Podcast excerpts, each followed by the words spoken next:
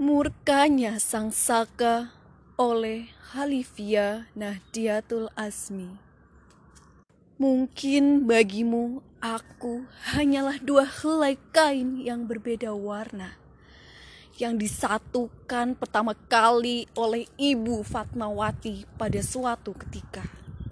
Ya, memang itulah aku. Tapi tahukah kamu dua kain itu terbuat dari apa? Aku, aku disulam dengan benang dari serat-serat perjuangan sebuah bangsa. Aku, aku diwarnai dengan tinta nurani yang jadi saksi dari darah dan air mata.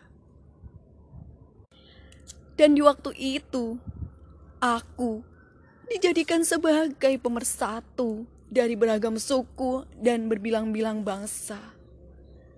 Aku disematkan dengan nilai-nilai perjuangan yang dibanggakan dengan gelar sang saka. Beda halnya dengan sekarang, seiring berjalannya waktu, kini aku hanya penghias sebuah tiang yang hanya kau hormati dalam seremoni 17 Agustusan.